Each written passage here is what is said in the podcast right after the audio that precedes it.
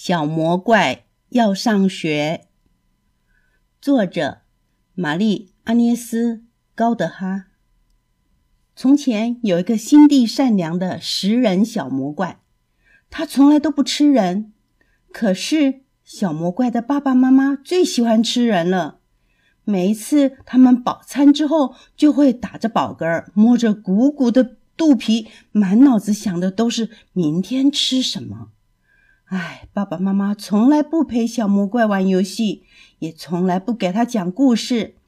在小魔怪的家里，没有甜甜的苹果派，也没有可口的牛奶米饭，也没有好吃的水果蛋糕。小魔怪讨厌这一切，他总是一个人待在自己的房间里，一会儿大喊大叫，一会儿跺脚。爸爸妈妈受不了了，就大声的训斥他说：“捣蛋鬼！”你吵得我们一点胃口都没有了。只有一件事情可以让小魔怪感到快乐，那就是藏在茂密的小树丛后面，偷偷的看小朋友们玩游戏。啊，小朋友们玩的多开心啊！他们怎么能玩出那么多的花样呢？小魔怪惊讶极了。一天，小魔怪捡到了一本书，那是一个粗心的小朋友丢下的。书里有漂亮的插图，还有一些小小的黑黑的符号。小魔怪把书夹在胳膊底下，飞快地跑回了家。他知道那些小小的黑黑的符号会讲出很多好听的故事。晚上，小魔怪拿着手电筒躲在被窝里，仔仔细细地把这些符号看了一遍又一遍。可是他还是不知道他们在说些什么。小魔怪难过极了。第二天一早，他就做出了一个重要的决定。他向爸爸妈妈宣布：“我要去上学，我要去读书。”爸爸满嘴塞着饭，口齿不清地说：“不要说蠢话，吃饭，吃饭，快吃！”妈妈也嘟嘟囔囔地说：“别耍小聪明，吃饭，吃饭，快吃！”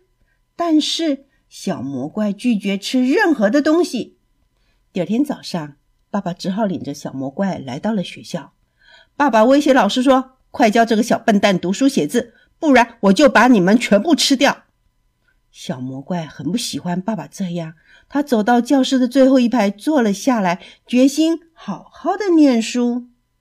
小魔怪学习非常的努力，很快的他就会认字了。接着他开始念。一个一个的句子，最后他可以把整本书念了下来。他变得很快乐，不再大喊大叫，不再叹息，也不再跺脚取闹了。爸爸妈妈对这一切感到很奇怪。一天晚上，爸爸妈妈没有像往常一样大吃大喝，他们把耳朵贴在小魔怪的房间上，听见小魔怪正在里面高声的读着一本故事书。爸爸妈妈听着听着就被故事给吸引住了。故事结束时，他们突然大声的鼓掌起来。他们的掌声太热烈了，把小魔怪吓了一大跳。他惊讶的打开了门。爸爸大声的说：“真好听，真好听！”妈妈急切的请求说：“再讲一个，再讲一个。”小魔怪非常高兴的答应了。他接着读了一个又一个的故事。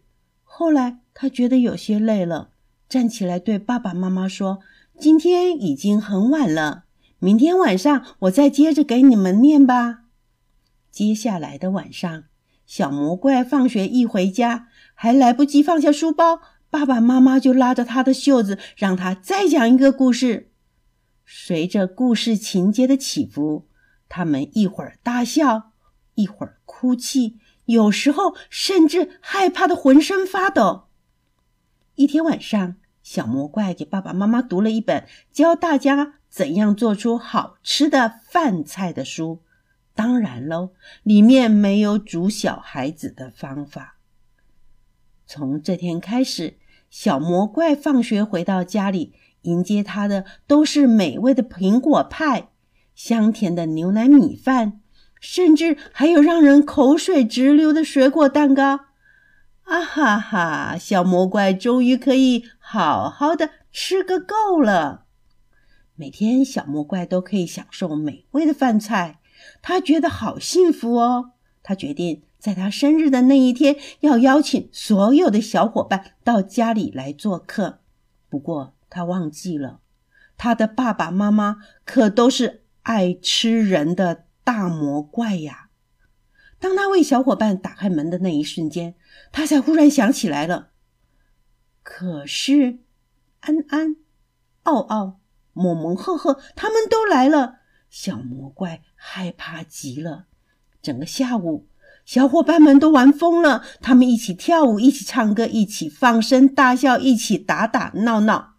小伙伴们一个接一个的附在小魔怪的耳边说：“你的妈妈、爸爸可真和气呀！”小魔怪第一次发现爸爸妈妈真的很可爱，甚至在他们笑的时候也小心的不把长长的牙齿露出来。晚上，所有的小朋友都回家了。爸爸妈妈对小魔怪说：“这些小孩子多可爱呀！以后你随时都可以把他们带来家里玩，我们绝对绝对不会伤害他。不过，你可不能再带其他的人来哦。”因为我们认识了他们，就不忍心再吃他们了。一言为定。小魔怪假装答应了爸爸妈妈的要求，可是小脑袋瓜儿已，已经打定了主意。以后呀，他要邀请地球上所有的小朋友都到家里来参加他的生日宴会。哈哈哈！这样一来，爸爸妈妈就永远。不会再吃小孩子啦。这个故事就说完了。